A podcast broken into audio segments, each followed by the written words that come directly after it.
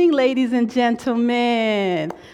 Good to see you guys. I am so excited to be back. You guys have no idea. I was telling Pastor, like, all day I've had this adrenaline just rising up, and then finally it was time. You know, it's like, okay, I'm ready. I'm ready to, to go. I feel like I'm echoing a little bit, so maybe it's just me or this mic might be too close, but I'll let them do their thing and you guys let me know if you can't hear me. That's the problem. If you can't hear me, then we have a problem. So, um, but again, I am really grateful to be here and to see you guys tonight. And I have been kind of working on putting together uh, this month's lesson that I pray always will deposit a seed in you that will grow and harvest into new revelation, right? That's what we seek all the time is new revelation. So I always say there may be some things that you've heard before, but hopefully you hear them uh, with a different set of ears tonight in a different position of your heart that will help you elevate and grow in your faith and in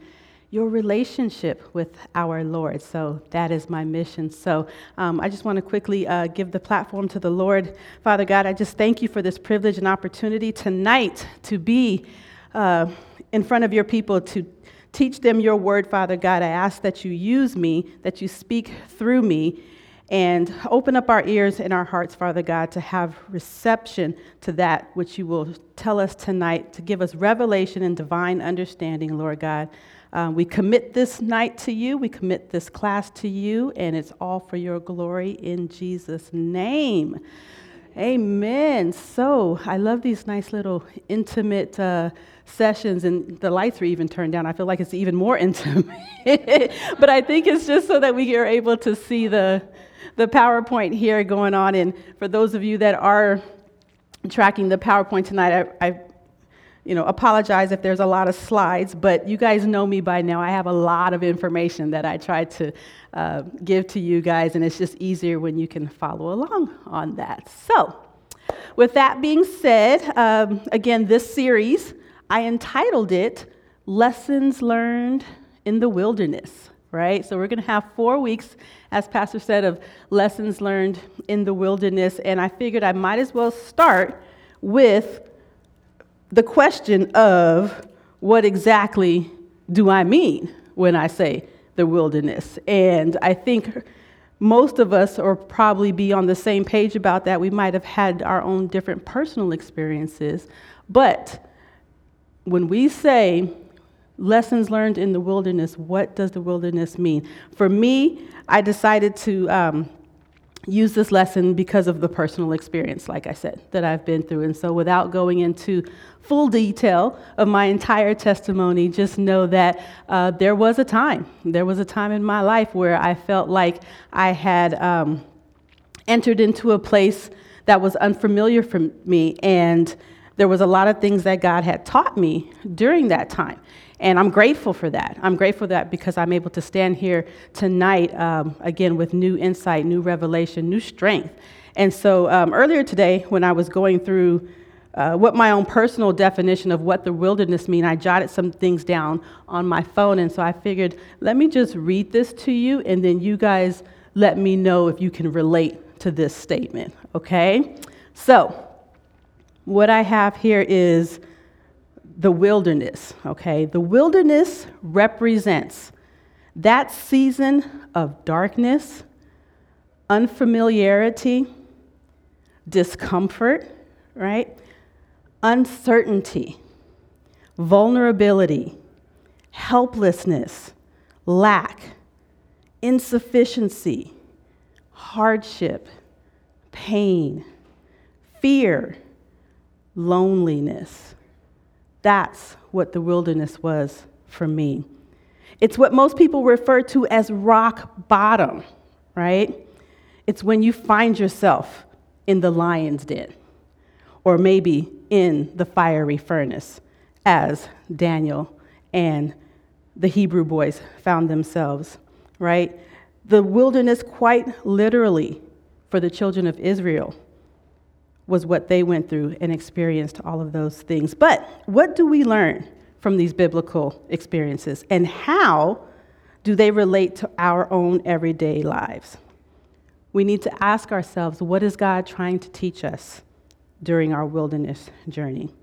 That's what this entire month is going to be about in these classes. The good news is, though, ladies and gentlemen, God will never leave us nor forsake us, even in the wilderness. And that is where I came to a season in my life where seemingly in the natural I had lost everything. But God used that time to prove to me that He was all I ever needed and all I never will.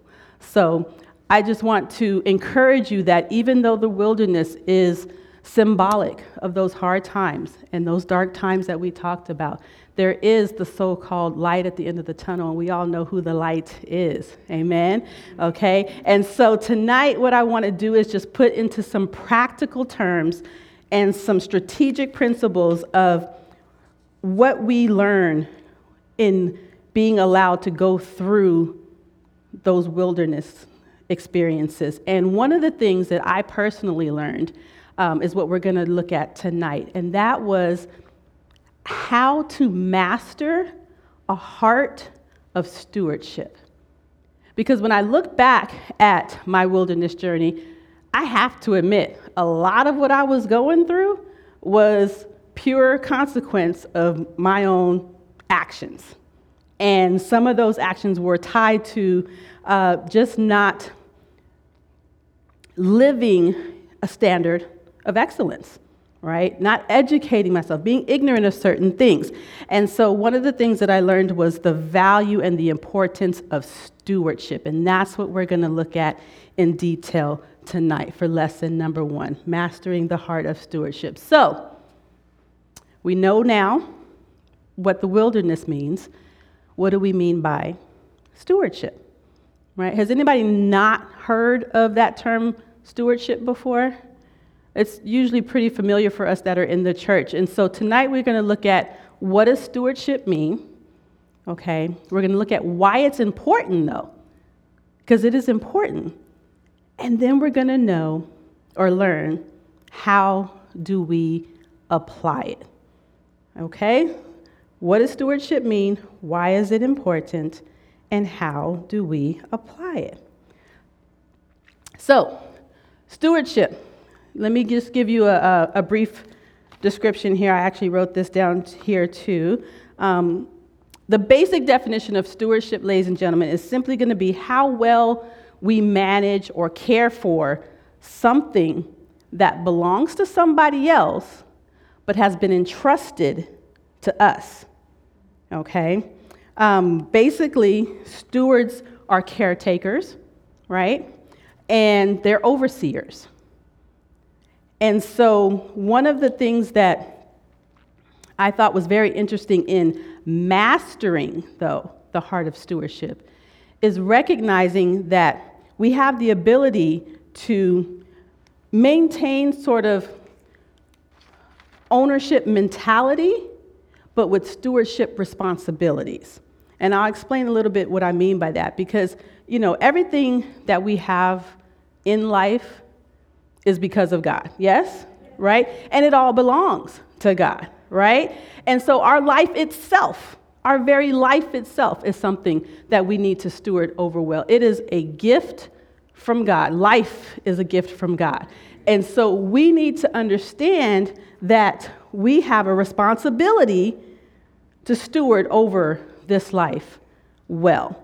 And He allows us in the earth to claim ownership of it in a sense of, you know, um, if I say this is my bag here, right, for demonstration purposes, um, but I know that it's only by the blessing of God that I was able to get this, you know, so I'm actually just being a good steward over that. I can claim it as mine, but I have a duty to be responsible. Because um, if you're an owner, let's just say you can, it's yours, you can do whatever you want with it if you own it, right? But if you're a steward, there's a higher standard of expectation there, and that's what we're going to look at tonight. And so, specifically, um, I wanted to give you guys some scriptures with regards to this idea of life being a gift and everything belonging to God, but that we are stewards over them. And so, what I did was I put some scriptures on the overhead, and I'm going to read them for you as we get further into this tonight. So, the first scripture comes from James, and you can just jot down the location of these. James 1:17, it says that every good gift and every perfect gift is from above and comes down from the Father of lights, with whom there is no variation or shadow of turning. So again, everything that we have is a gift from our Lord. And then in Psalm 24 1, the scripture says that the earth is the Lord's and everything in it, the world and all who live in it. Okay, so we have a scriptural foundation to recognize that, um, as we used to say, uh, he is the man, right? so he, he the man. And so it, he, it all belongs to him. It all belongs to him. And there's many, many other scriptures too. I just wanted to give you a couple. Um, but in addition to those scriptures, there was a quote on the next slide that I actually put on here too from C.S. Lewis that I thought was very profound because it's very impactful when you understand, again, who's really in charge, right? So let's look at this quote from C.S. Lewis. It says, Every faculty you have, your power of thinking or your moving your limbs from moment to moment, is given to you by God. If you devoted every moment of your whole life exclusively, exclusively, excuse me, to his service, you could not give him anything that was not already, in a sense, his own.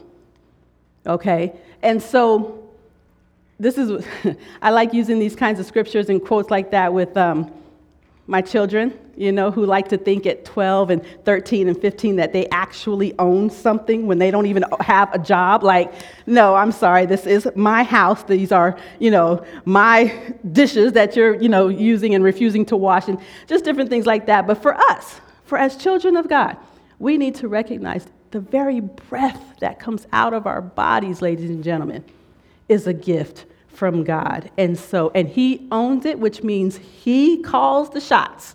Okay?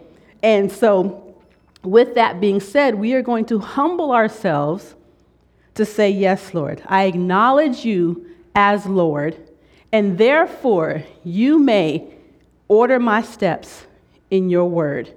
Right? That's what we want to do is order our steps in the word. So, now that we understand from biblical scripture that everything belongs to God, but we are stewards over it, we're going to look at tonight why this principle of stewardship is so important, like I said.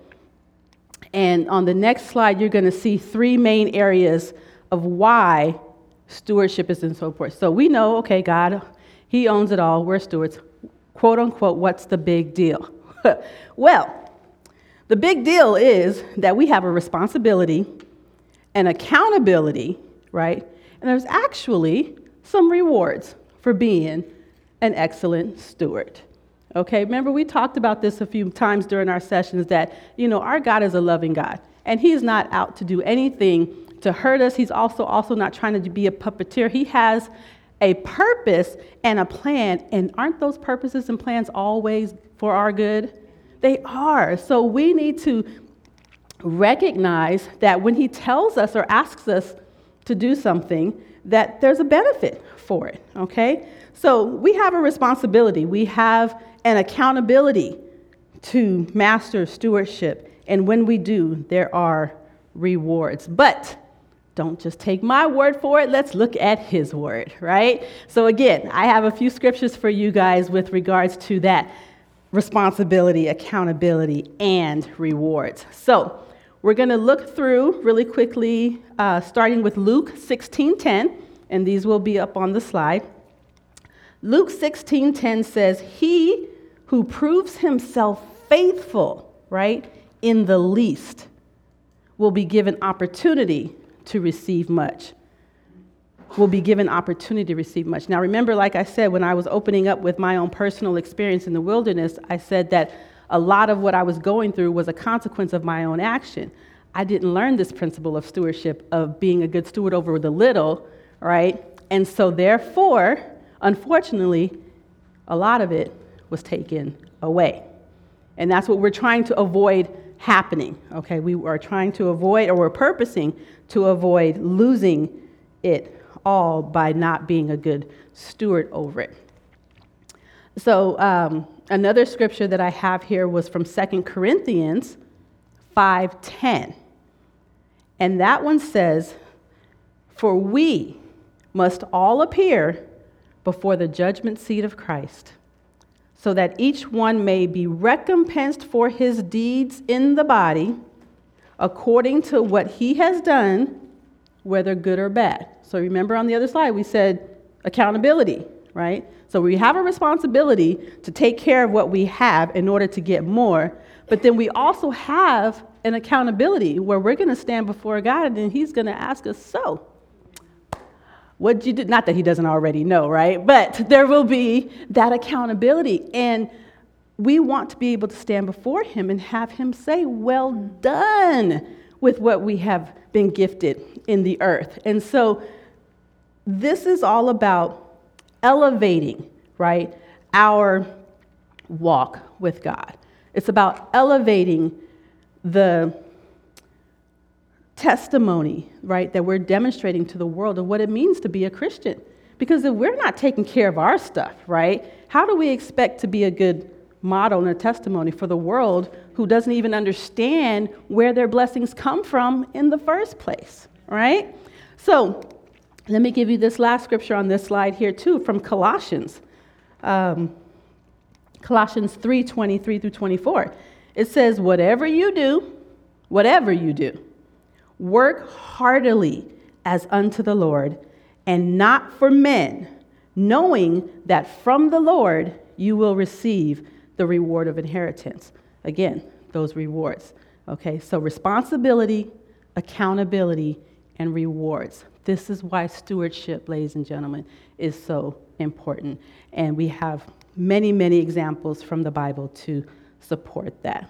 So, um, this foundation that I'm laying out here is just, again, I know for you all it's it may be basic, but it's something that I had to go back to basics to learn during my journey because, you know, we sometimes get a little bit bit too big for our britches, right? Sometimes we kind of just think we we know it all and we, we forget sometimes. And so God has a real interesting way of reminding us, like I said, that He is the man and He is in charge, right? So, what we want to do is tonight we're going to look at how do we apply this principle of stewardship, right? Because we identified what it was, we identified why it's important.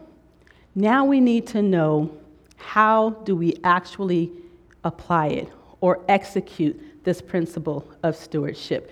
And for tonight's class, I've kind of condensed, okay, this topic into 10 specific areas that we're going to look at of how to apply stewardship to our lives. And let me just reiterate that not just stewardship, but mastery of stewardship. That means purposing to excel in this area. Okay, this is always about, if you guys take again the time and the energy to come out tonight, it's about going to the next level. So, when we look at these 10 areas, some of them you may say, oh, yeah, that makes sense. I'm, I'm, I'm good there, right?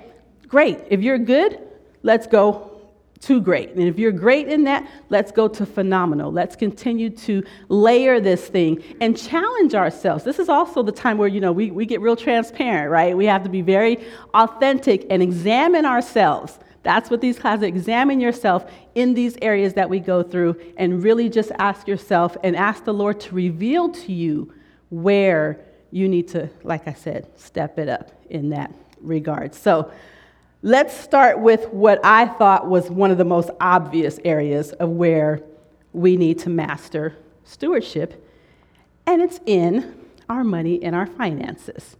Because again, for me, using myself as the personal testimony for this, that rock bottom that we talked about earlier, that place of darkness, that place of lack and insufficiency, well, it was the majority of it was related to finances for me and money and simply not having any.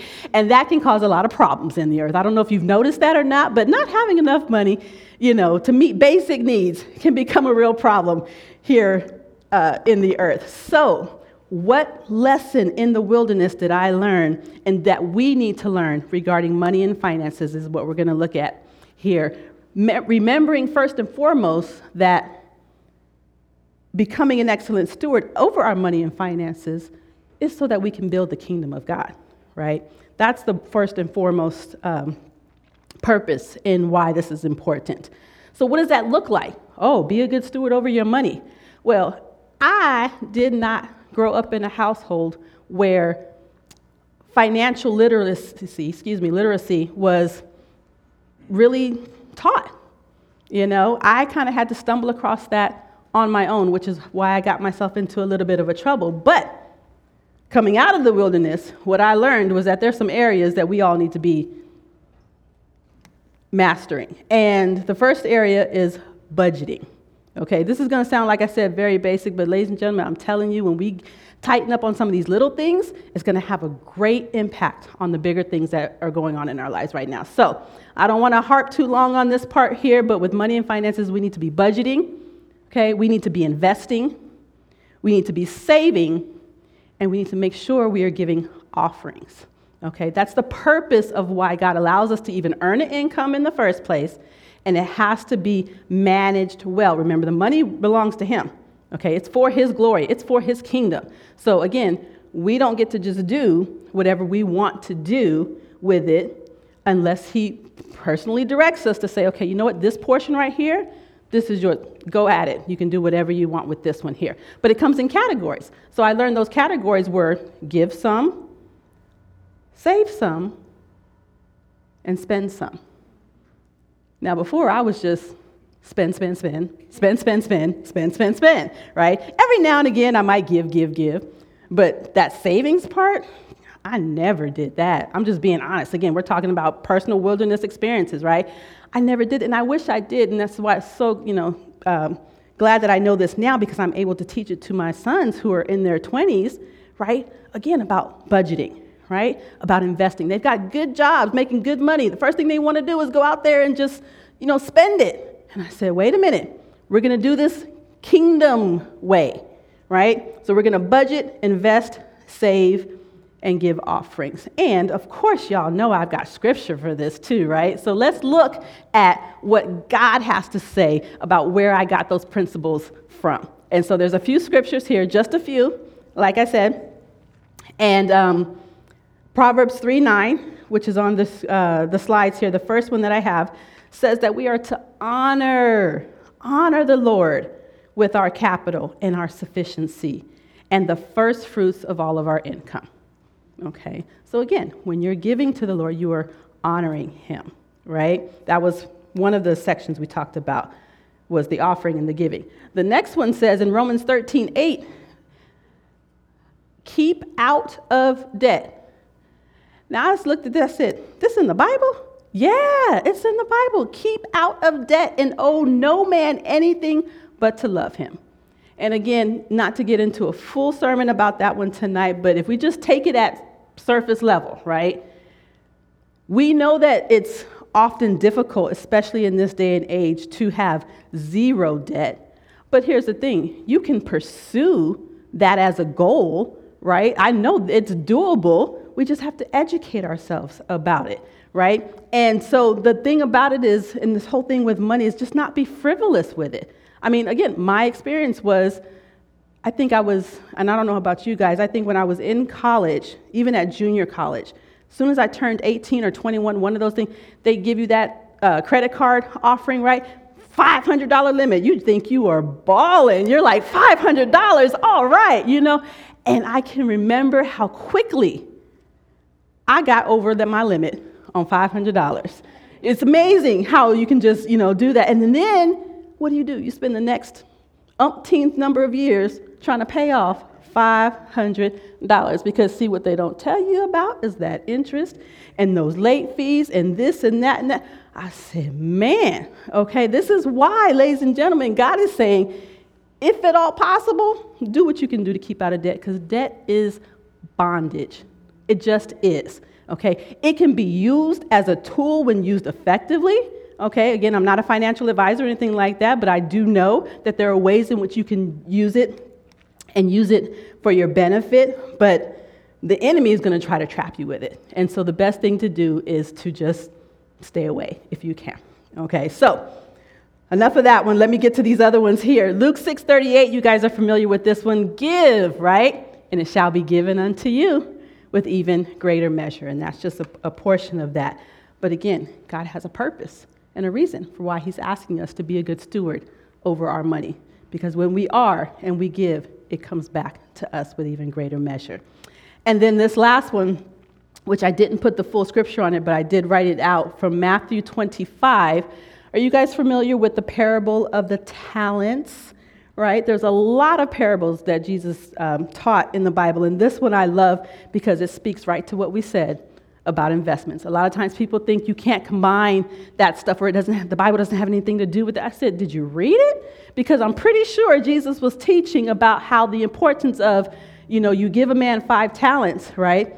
And just to briefly recap, that the man who got five talents ended up doubling that and gave when the man Jesus returned back, he had 10. And then the man who had two, he doubled that and he got two. But then there was one man who was given one talent, and he says, Master, I know what a hard worker you are. And so I decided to just go and just dig a hole and put this talent right here, talent meaning money. And that way, when you come back, I can give it to you. And he said, well, I'm not going to say some of the words that Jesus uses in the Bible, right? He was like, that no, what you should have done was you should have invested my money so that you had more to give me when I came back. And so, um, and then he called him evil or wicked or something like that. And I was like, oh, yeah, see, I don't want Jesus to say that to me. So I'm going to do what the other men did, and I'm going to invest my money to, again, prove and show my faithfulness and my good stewardship over what has been gifted to me, right? And then, again, I can do more for the kingdom now because I've doubled my investment. So, again, not to get too deep into the financial advising side of that, but I think the basics, we can all agree that it would be wise that as we're learning, even whatever age or stage of life you are in right now, just start and say, Lord, teach me how to be a good steward over my finances, to learn how to, you know, when I make it, how to save it, how to give it, and how to spend it wisely. Amen? All right, all right. so the other, uh, that was number one. So, number two, what we're going to look at as far as these areas of concentration for stewardship is kind of tied to money because it's the thing you think of when you think of what you've been gifted to in the earth, and it's our material possessions, right? Again, when I talk about myself and my kids and, you know, um, what they think they own, right, until they have their own, I said, you don't own anything, but our material possessions uh, houses, cars, our lovely cell phones and electronics, all of these things, we don't often remember that He's watching to see how well we take care of these things. Now, again, for me in my personal experience with my wilderness, I was I was a victim of, I don't want to say victim, let me just, let me back up. Um, I chose, right, to not see how blessed I was to the point where I would take advantage of the gifts that I had been given. For instance, let's say this first one here says houses, right? I remember when I first moved out, got my first apartment. Um, it came so easily, I guess, you know, and, and after I got tired of that one, I just went to another one, and that one came easy, you know, same thing with cars and things like that. The problem was that when I was in those apartments and I was in those cars, I'll be honest, I didn't take very good care of it. You know, every time I moved out of my apartment, I had to pay extra fees and cleaning and broken stuff and all of that kind of stuff. What, what is that? Like nowadays, I'm like, no, you know, but I wasn't aware of it to the point of knowing the importance of it. You know, I, again, I was like, what's the big deal? You know, nobody else is going to see it, or it's just me, or I'll just pay for it with the credit card. Like, you know, this whole stuff that we go through, we rationalize. And it wasn't until I was in that wilderness where I didn't have an apartment and I didn't have the cars and I didn't have the fancy electronics and I didn't have anything. And then I had to realize I wasn't a very good caretaker of those things when I did have them. So now, you best believe it is my mission to do my very best to take care of what I have, especially if I'm going to petition God for more or bigger or better or what have you. We need to prove ourselves faithful in those little things, right? So, and again, we need to be teaching this to our, our children in this generation that's coming up. So, um, and that, again, wardrobe, even, you know, our clothes, things like that. I would buy something and, you know, either spend too much money on it or not wear it, not take care of it, not re gift it, if, you know, or something, just not being a very good steward. And so now I actually take uh, thought to those things. And one of the things here in the scripture, it says Ecclesiastes 5:19, um, if God gives us wealth and property, let us enjoy them, or He gives it to us to enjoy, and we should be grateful for what we have worked for because it is a gift from God. So again, just recognizing that, you know, when we grow up, we're teenagers, we think, well, I worked for it, I got the money, I bought it, it must be mine, right? Not necessarily the case. So, your material possessions do count towards this area of concentration. And I kind of put in parentheses here job and career because it actually is a separate category, but I wanted to keep it to 10, so I kind of shoved it into this one here. But your job and your career is a gift from God, and it's something that we must be a good steward over as well. That was another thing, you guys, that I just have to, again, admit and be transparent about that I took advantage of that came easy for me. From the time I was 16 years old, every single job I applied for, I usually got. And I don't say that to be bragging. You know, I knew it was God who gave it to me, but I didn't recognize the responsibility that I had, right? To not leave my employers hanging just because I got tired of it and decided to to leave. You know, be a good steward. You know, do your job with excellence. It doesn't matter what someone else is doing. You know, um, again, thinking back years ago, and when you're a teenager or a young adult, you know, and the the coworkers, if they're all slacking off or whatever, you know, you're like, well, I'll slack off. No, no, you have a higher standard and a greater expo- responsibility. And so, even with jobs, I was very frivolous and did not steward well over those opportunities that I had.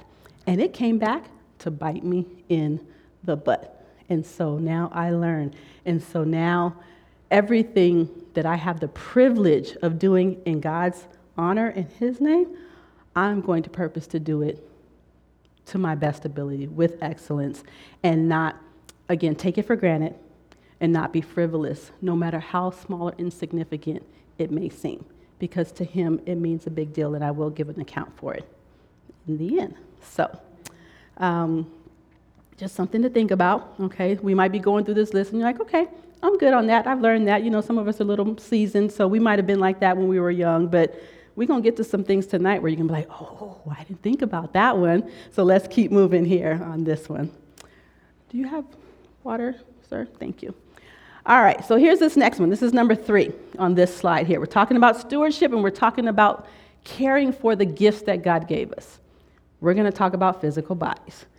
And again, this is something that I did not connect the dots to until I was a little bit older because you know when you're young and you're spry and you're just doing whatever you want and you know you don't have to worry about working out and eating whatever and that kind of thing um, yeah that's going to come back to get you in the end if you're not a good steward over it. Thank you very much. Um, and so i wanted to point this out tonight to say that our bodies just like everything else belong to the lord right and we have a responsibility to take care of them and if not, we will pay the price for it. So I put the scripture up here for 1 Corinthians 6:19 that says, "Do you not know that your body is the temple of the Holy Spirit, who is in you, whom you have from God, and you are not your own?"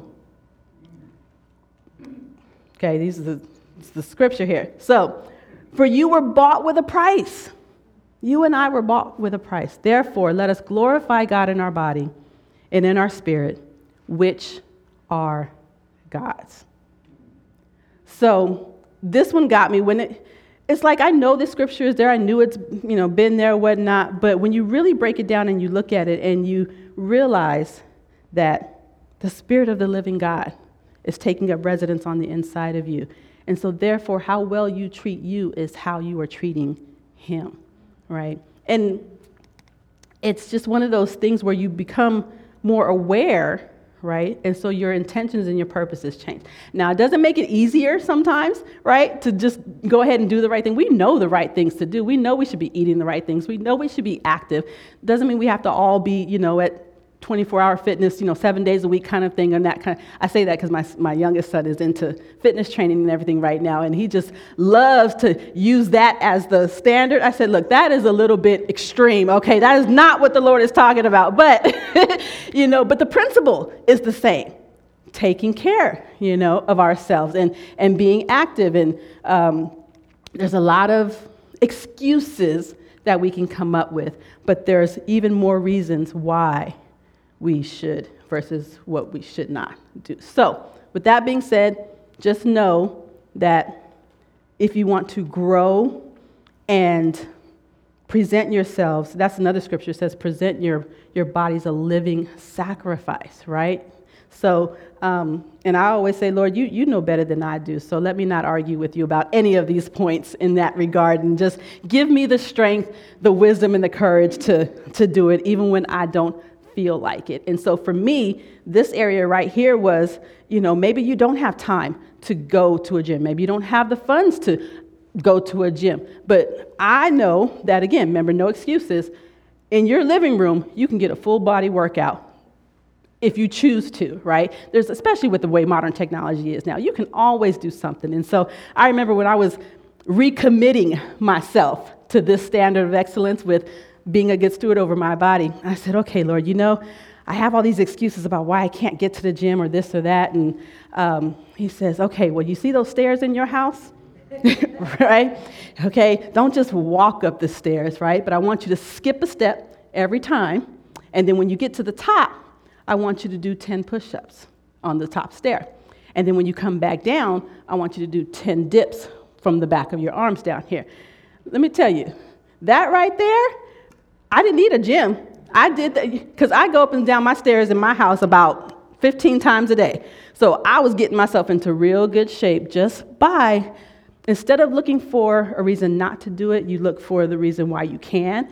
And here's another good one, and I'll just share this with you guys because, again, I'm just being transparent. So the other thing was, um, you know how we can become little couch potatoes sometimes, right? And now there's this new thing with Netflix and Hulu, you can binge right? And you could sit there on that couch and you could be there for three hours or more. Well, let me just speak for myself. I could be there for three hours or more watching TV, right? And not only am I just sitting there watching TV, I'm up in the kitchen and I'm in the microwave and I'm fixing stuff and I'm sitting down and I'm just having a good old time. And then I'm realizing, oh, maybe I shouldn't have done that, right?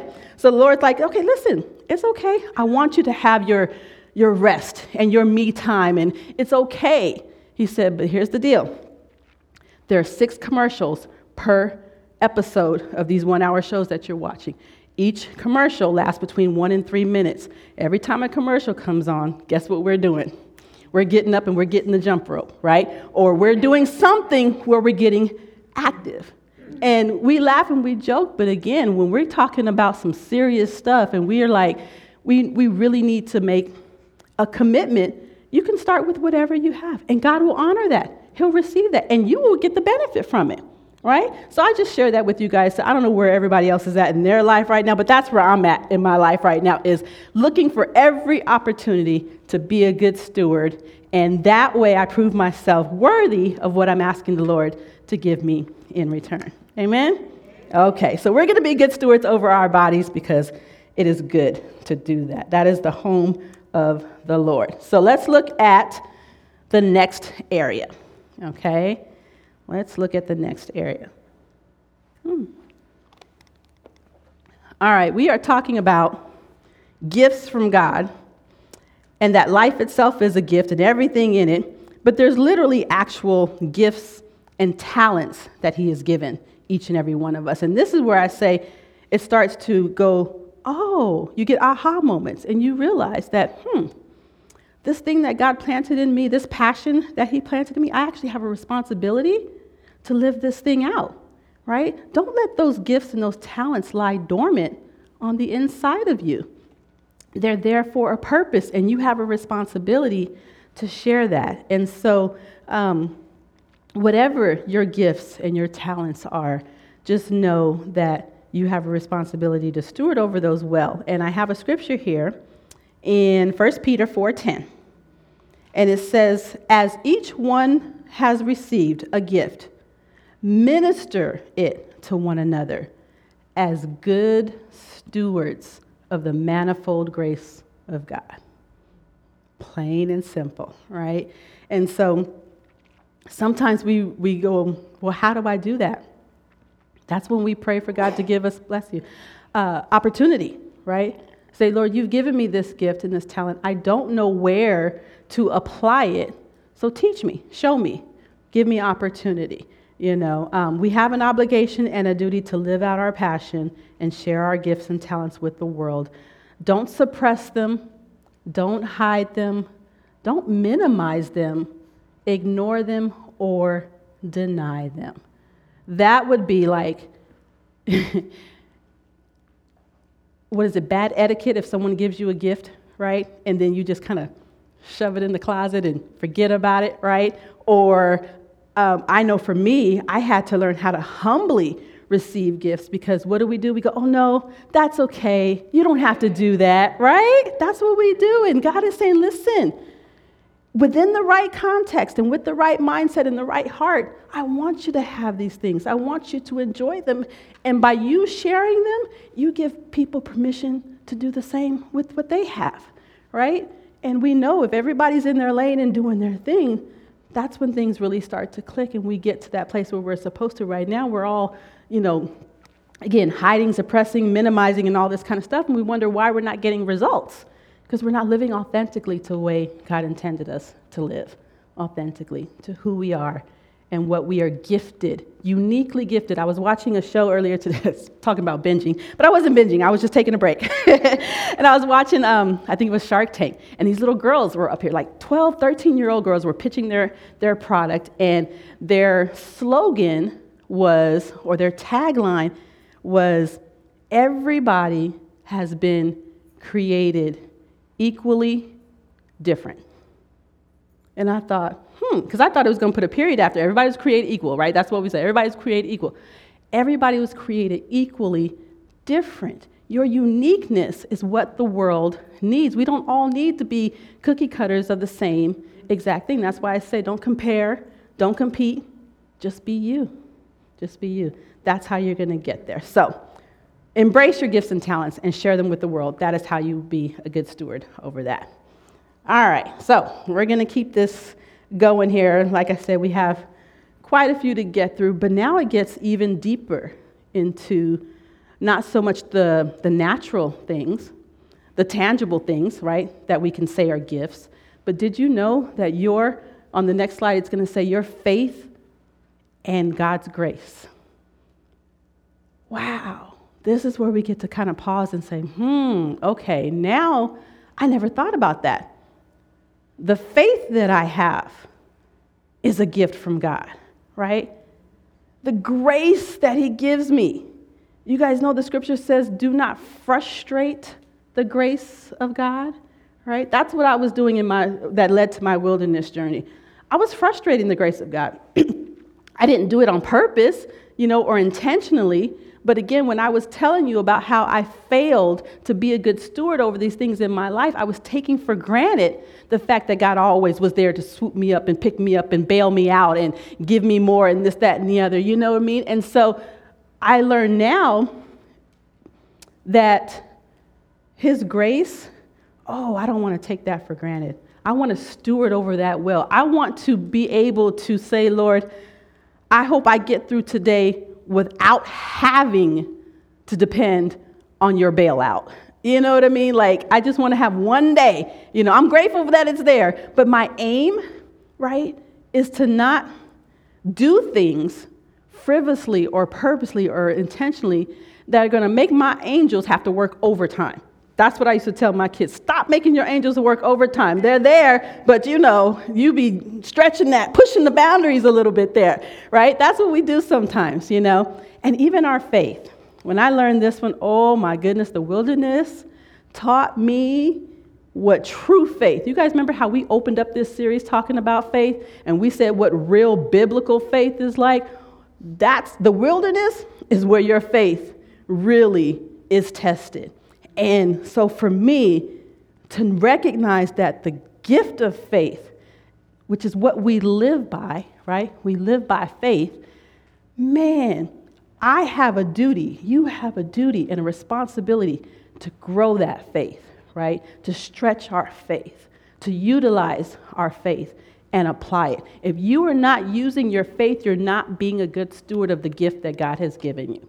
So, again, I purpose, Lord, help me to live by faith every single day, not tuck it away in the closet and use it as a 911 type of situation. You guys get me on that one, right? Okay, so um, the scripture here in Ephesians 2 8 says that it is by grace that we have been saved through faith. We know this, right? It is not our own doing, but it is the gift of God. Again, we started out describing what stewardship was and how we don't own anything. It is a gift from God, and therefore we have an obligation and a duty to be good stewards over it. So the faith that God gifted to us must be developed, it must be strengthened, and it must be exercised daily. We must purpose not to take our faith for granted by neglecting to steward over it well. So, again, maybe these other areas that are more um, obvious that we opened up with, you know, yeah, I need to be a good, you know, steward over money and the things that I have, you know. Now we're talking about supernatural things. And this is where, again, we elevate ourselves and go to a whole nother level. Let's purpose to be good stewards over the faith and the grace that God gives us every single day. Amen? All right, so we're going to keep going here, ladies and gentlemen, and we're going to look at something that I think when I got the revelation of free will, this is the next slide here free will being something that I needed to steward over. And I thought, how does that work, Lord? And he said, well, don't complicate it. Your free will is a gift, right? Yeah. so you got to steward over. Well, what does that mean? It means, like I said earlier, we don't get to just do whatever we want just because we feel like doing whatever we want. You know, um, at least, again, we're speaking as believers, right? The world, they'll tell you that all day long. Matter of fact, that's what we have to fight against is, uh, oh, you know what? If it feels good to you, you do it. Or whatever you want to do, that, you know, go for it. We live by the word. And so the word says, and I gave this scripture here because I love, again, the parent in me loves this scripture here too. Uh, but we, we're children to God. He's our, our father, right? So these are his words. And he says in 1 Corinthians 10:23, and I, I use the amplified version if you want to take notes on what this one, where this one comes from. It says, all things, all things are legitimate, meaning they're permissible, and we are free to do anything we please. But, oh, y'all remember how we talked about those big butts, right? But not all things are helpful, expedient, profitable, or wholesome, right? all things are legitimate, but not all things are constructive to character and edifying to spiritual life. I love this scripture. It's just like, come on, you know, yeah, we could say we can do whatever we want, but honestly, if you think about it, even in the natural, this doesn't apply because going out and doing whatever you want comes with consequences, doesn't it? I mean, we live in a world, we just had an election. There's rules, there's guidelines, you know, that we don't recognize we follow every day, but we do. But we, when it comes to God's word, we want to, you know, gripe about the rules, right? Or the, the guidelines, I should say, right? We live by them every day, but that flesh, that flesh tries to get a little, you know, pumped up and a little puffed up and a little prideful, and it's like, oh, no, I can do whatever I want to do, and I am free to, you know, uh huh. I remember teaching from, I think it was Joyce Meyer who said, You are absolutely free to do whatever you want, but you are not free from the consequences of those actions, right? And that's what this scripture is saying. Not only is it saying not are you you're not free from the consequences, it's saying use your free will to do good, right? To edify, to lift up, right? Not to cause con- uh, condemnation, you know, and uh, things that are profitable. Oh, I love that word right there because I'm, I'm big with, you know, uh, productivity. And just because you're busy or moving or whatnot doesn't mean you're productive, right? And just because you're doing something doesn't mean it's profitable. This is how we, again, change the game, right? And we elevate is when we evaluate what we do every day and is it profitable, right? Getting our rest is profitable to the body when we're talking about being a good steward over it. So, us running around like chickens with our heads cut off all the time is not the game plan of trying to prove, right, how much we can do. That's not what God is asking us to do. So, I just love how to be able to put these things in real life uh, terms and applications to make us think, you know, make us pause. That's what we need to do. We need to practice the pause and think is this helping me and elevating me to the next level of becoming an excellent steward? So, your free will, you need to be a good, you and I need to be a good steward over what we choose to do. Amen? All right. So, with that being said, I'm going to keep on going here. And the next slide talks about us being good stewards over our relationships because they are a gift from God.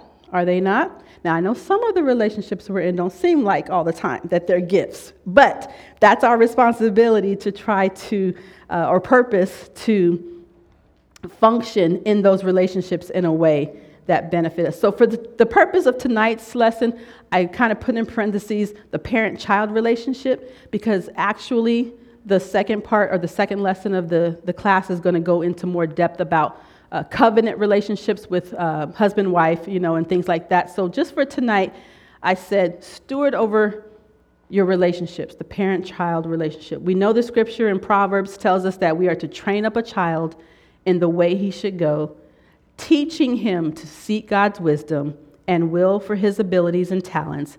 Even when he is old he will not depart from it this was one of the areas for me that I think I stepped over the line at one point, um, and didn't realize that I didn't own my children.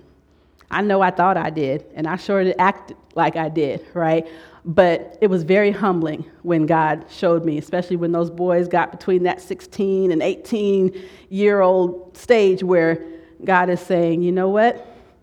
I've gifted these boys to you, and I want you to parent them and care for them and nurture them, but they belong to me.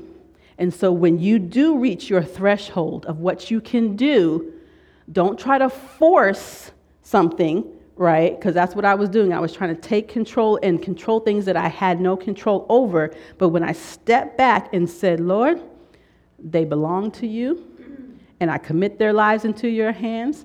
And so, whatever they do when they leave my house, that's between them and you.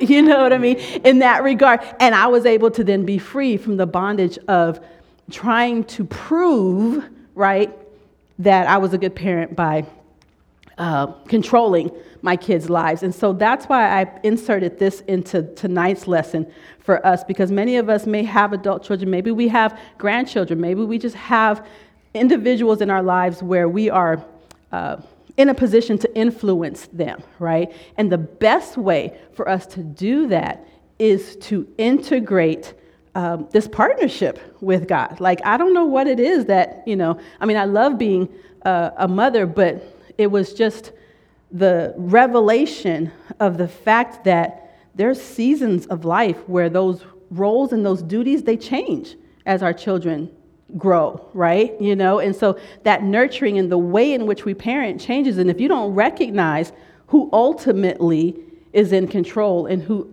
owns the lives of those children, you will wear yourself out trying to uh, do that. And so for me, the wilderness taught me because, again, I'm using myself as an example. My personal wilderness included a season where my children weren't in my life. And so this principle right here, oh, if your whole identity, right, and your whole self worth value is attached to your ability to parent, and now that child isn't there, it's like, well, wh- who are you, right? Who, who, who was I? That's what I needed to find out during that time. And so I'm grateful to the Lord for what He taught me in the wilderness about how to properly and appropriately care for my children's lives. Okay, and we'll look into next week more about the other relationships that we that we have. So again, um, our job simply is to love them, train them, educate, equip them, and yes, discipline them. right? And then send them off, yes, and send them off. Cover them and send them off. Amen. Amen. So this is just to bring some insight to your your understanding about stewardship. So the next thing we get to talk about in stewardship is again, this is one what's a, what are the, the hard pill to swallow? Yeah, this one right here. Time. Time. Y'all, we got to steward well over our time.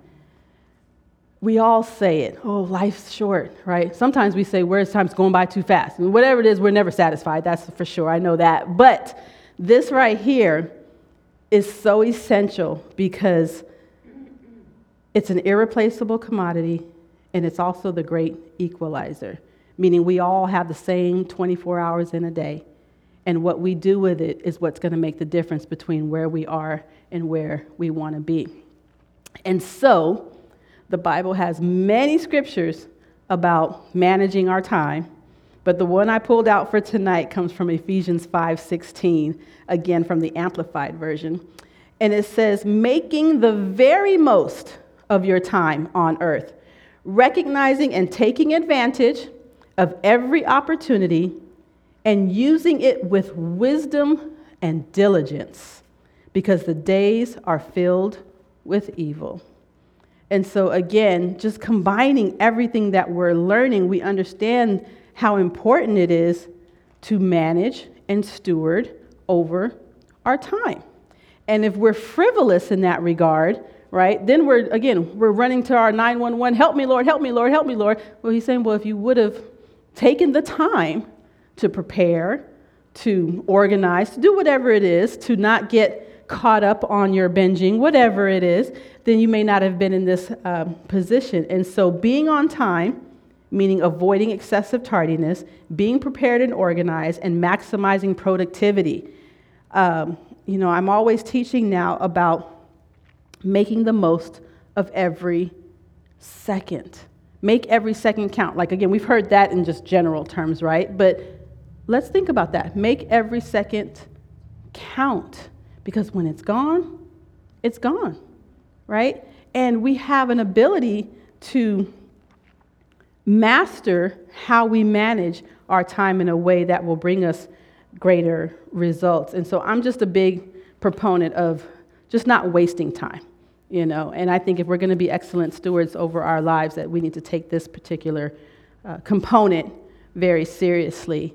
And um, again, that doesn't mean that we always have to be doing something, you know, so extreme. You know, take time to rest sometimes. Some people don't do that. Sometimes people um, don't take the time to listen. All right. Sometimes people don't take the time to, uh, again, organize or do whatever it is. But the biggest thing is making the time to spend with the Lord. Because we can get so caught up and so busy even doing good things you know that was one of my biggest things too was i was just like I'm doing this for you, Lord. So I'm too busy right now. You know, I'm too busy preaching. I'm too busy teaching. I'm too busy parenting. I'm too busy working. I'm too busy. None of those things would I have without Him. So I had to learn how to tell all of those things in the right time and in the right boundaries and all that kind of stuff. Right now, I need to invest. Remember, we're talking about invest my time in the presence of the Lord so that I can be more effective in what it is that I'm trying to do. So I just think time is very, very important, at least while we're here on earth. Okay? So think about that. It matters. And I think that's why I put that. I had someone tell me lots of times, you know, what's the big deal? Oh, well, I'm late all the time. What's the big deal? Right? Or, well, I said, I didn't say it, he said it. So I think that that right there, and again, I see the results of it. You know, I don't know about you, but when I'm more effective with my time, I see the results, right? And it's less stressful. Oh my gosh. It's just when I get up early or when I prepare the night before, right? Or if I take the time to make my list or whatever it is, you, again, the rewards, you're, you're going to benefit from it. Stop self sabotaging. That's what I had to learn too. So I just share that with you. I'm going to stop rambling on that one. All right, so we're going to talk about the next point tonight about stewardship. And again, this is one where sometimes I have to kind of duck behind something because I feel like people are going to throw rocks at me. But words, our words matter, Amen. right? What comes out of our mouths? Oh my gosh, ladies and gentlemen, Again, I figured it's my mouth, my body, my life. I can do and say whatever I want. Where did that get me? In the wilderness. That's where it ended me up, right? You know, and so while I was in the wilderness, the Lord taught me how what I was saying again got me to where I was. And He says, in order to get yourself out of this place, this is what you're going to have to say instead. And so that's when I learned how to not just read the scriptures, but speak the scriptures and recognize that everything that comes out of my mouth has the power to become my reality. Okay? And so I'm going to really just pause and emphasize right here this particular area of stewarding over our words. Simply put, watch your mouth right? We say that, but do we do that, right? We tell that to everybody else, right? But do we do that? And this could be something as simple as when someone says, um, you know, I don't know if you know people like this. I used to be like this, and I would always say things like, this is killing me. If I was going through something or whatever, I would always, oh, this is killing my knee is killing me, my back is killing me, these kids are killing me, this, that, that whoa, I'm surprised I made it to 44 because I should have been dead a long time ago with what I was saying, right? You know, or, you know, um, I've used that example b- before, but things like that, we just got to be careful. We, we say it in jest, but again, we're going to another level. So let's not be jestful in what we say. And the scripture is very clear about that, too. Matter of fact, it gets very clear about what we should not be using our mouths for. Ephesians 4:29 let no foul or polluting language, nor evil word, nor unwholesome or worthless talk ever come out of your mouth, but only such speech as is good and beneficial to the spiritual progress of others, as is fitting to the need and occasion that it, that it may be a blessing and give grace, God's favor, to those who hear it. So, again, throughout the course of our day, throughout the course of our week, when we find ourselves evaluating where we are, what we have, what's working, what's not, go back and examine your words. And I guarantee you, you can pinpoint where things went right or where they went wrong, right? This is very important. When we were talking about on the other slide about relationships and stewarding over our kids' lives, the responsibility that we have to speak life to them, you know, and not tell children, you know, that they're never going to amount to anything or never tell children what they can't you know accomplish and that there'll always be one thing or another and this negativity after negativity they're children what are we doing? You know, we've probably, some of ourselves have experienced those things, but we can reverse that, ladies and gentlemen, by now picking up this principle of I'm going to steward over what's coming out of my mouth, and I'm only going to say things that are edifying and uplifting. And they can be fun loving, you know, when it's talking about, you know, the people, y'all know those people, they just say things on purpose to be mean and to be evil and to dig, and that I, I, I, tell people, you can miss me with all that. Like, if you're going to come with that negativity, you can keep that over there, you know. But sometimes, you know, if you're just explaining a situation, there may be some negativity going on, but you don't have to meditate on that thing or wallow in it. And um, even some of this here about uh, coarse gesturing and, you know, jokes that maybe are inappropriate or things like that. We just need to be careful. We need to be careful because they're having an effect on the results that we're getting in our lives. Everything we say has the power to either bless our life or curse our life, so we need to choose wisely. God is watching. We're going to give an account, right? Responsibility and accountability. So I said, well, that's something to very uh, think about, right? We went from stewarding over tangible things to stewarding over things like our faith and now our words. And then this next one here that we're going to actually end on is our thoughts and our emotions. Hmm, our thoughts and our emotions, which is the next slide that we're going to uh, go to. And thinking about the realm of stewarding over gifts, you know, I didn't think about that. That our, our thoughts were a gift from God and our emotions were a gift from God. But you know what? We said earlier that everything that we have is a gift. So, this is important because just as much as what we say, what we think, which is what leads to what we say, right? Is going to be, they're trying to get the, the thing up here. There we go. Thoughts and emotions.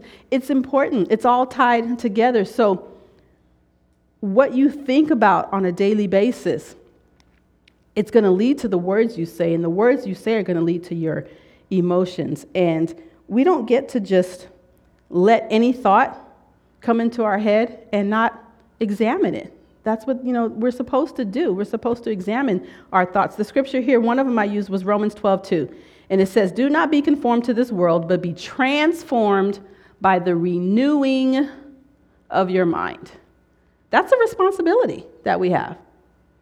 We have to steward over our ability to renew our minds, um, especially as adults. We cannot, um, you know, cop out with, oh, I didn't know. Well, did you try to find out?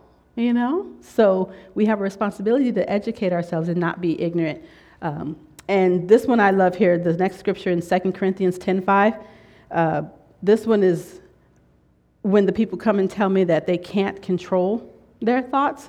I said, well, let's see what God says about that. He says, casting down imaginations or thoughts in certain translations and every high thing that exalts itself against the knowledge of God, and bringing into captivity every thought to the obedience of Christ. So, this, plain and simple, ladies and gentlemen, what I learned was that just because a thought comes to your mind doesn't mean you have to keep it there.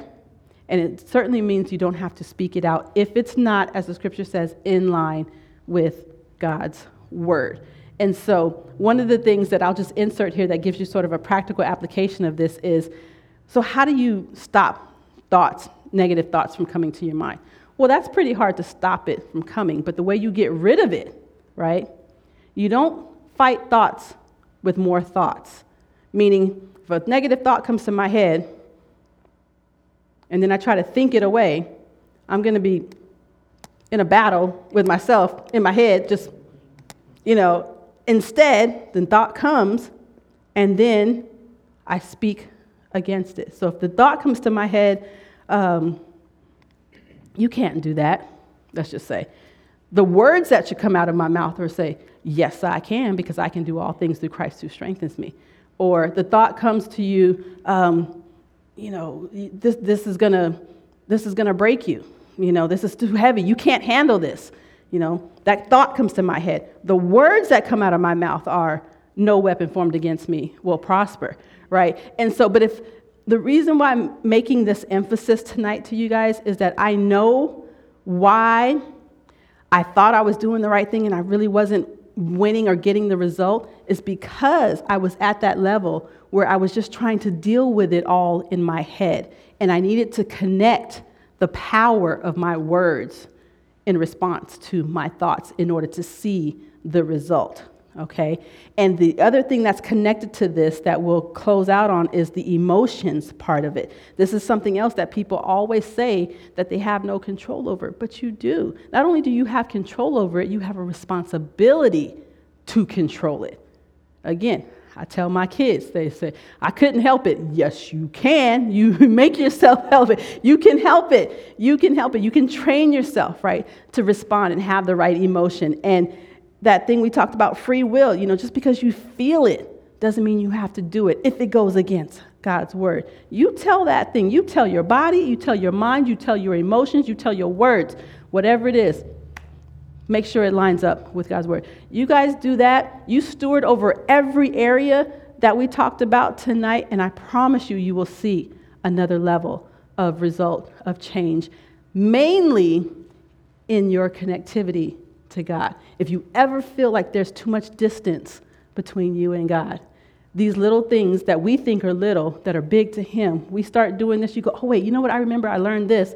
Let me try that it's going to open up a whole new door. It's going to take away what's blocking that connectivity, and that's something else we're going to get to in this series that I'm really excited about. So I'm hoping that tonight that these 10 areas will help you examine how to grow in your relationship with God and um, be excellent representatives of Him in the earth. So with that being said, again, for those of you, and I think most of you guys have been here with me at least once, you know I like to always close with some sort of accountability assignment or some sort of homework um, just to make you think. And so we're going to have tonight's accountability assignment be very simple.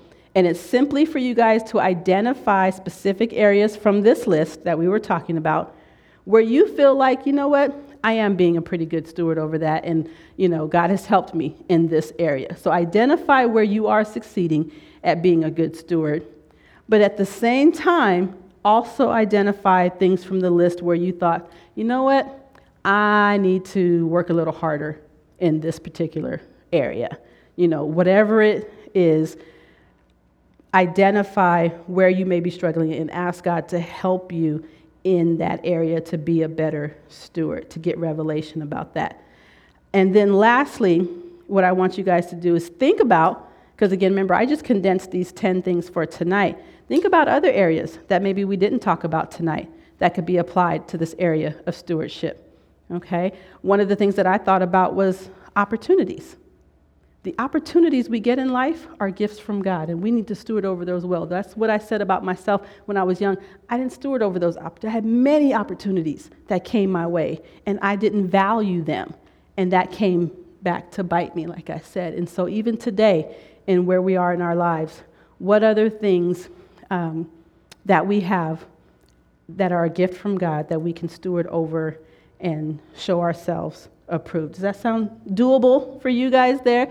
Hopefully, that gives you, um, like I said, it, not just an insight, but my goal is to help, you know, really kind of charge you up, you know, stir you up a little bit. I know for myself, we always think, oh, I know that, or oh, I, I'm good. I'm, that's fine. But the, I tell you, I love this because when it's small like this, I said, this is the remnant. And I love that because these are God's elect right here that we, you know, don't, don't count us out. Don't, don't underestimate those who take the time to come out and learn about God's word because there is a lot of work to do. But instead of being resentful for it, I embrace, I say, Lord, thank you for, you know, entrusting me with this responsibility, you know, to be here. And so whatever he's placed on your heart, just know that he loves you and he wants to help you grow in your area of stewardship, and then that way you can teach that to others. That sound good? All right, so let's just look at what we have coming up next. Um, I will be here next Wednesday, and if you come back, we're going to be talking about more lessons learned in the wilderness. And this particular one, like I said, is going to highlight the power of covenant relationships. So we'll define what covenant means, we'll look at what those relationships are, and how we can apply them to our everyday lives. For me, the wilderness really allowed me to examine my own personal relationship with God, who is the great covenant keeper, right? So you'll want to come back so that you can learn how to effectively apply that into your everyday life and share that information with others. Did you guys learn something tonight? Yeah, thank you so much for, you know, again, allowing me this privilege and letting me ramble about me and my crazy kids and all that good stuff. You know, it's an honor and a privilege always. And I just wanted to thank you for your time, for your seeds sown, and may God continue to bless you and show his face and his grace and his mercy upon you in everything that you do. Amen. All right, so I'm going to just close this out with a quick prayer, and then I'm going to give the floor to Pastor if he has any announcements, and you guys will be on your way. So, dear Lord, I just want to come to you once again as this class comes to a close this evening, Lord God. We give it all to you all the glory, all the honor, all the adoration and thanksgiving, Lord, for there is none like you. We worship you, Lord, simply for who you are. It is an honor and a privilege. Um, Father God, to be used by you as your representatives in this earth. We just ask right now, Lord God, that you um, show your mercy upon us and anything that is in us that may be out of line with your word. Father, just give us the, the revelation and the understanding, the strength to be able to yield our will to your will, Father God. So I just want to thank you again, Lord, for this evening, for this class, for these people. Lord, I pray that if there's any unmet need for anyone in this room tonight, that you will work exceedingly abundantly above and beyond all that we could ask or think to meet that need because you are our source. So I just declare healing in the room, Father God. I declare peace in the room, Lord God. I declare deliverance, Father God.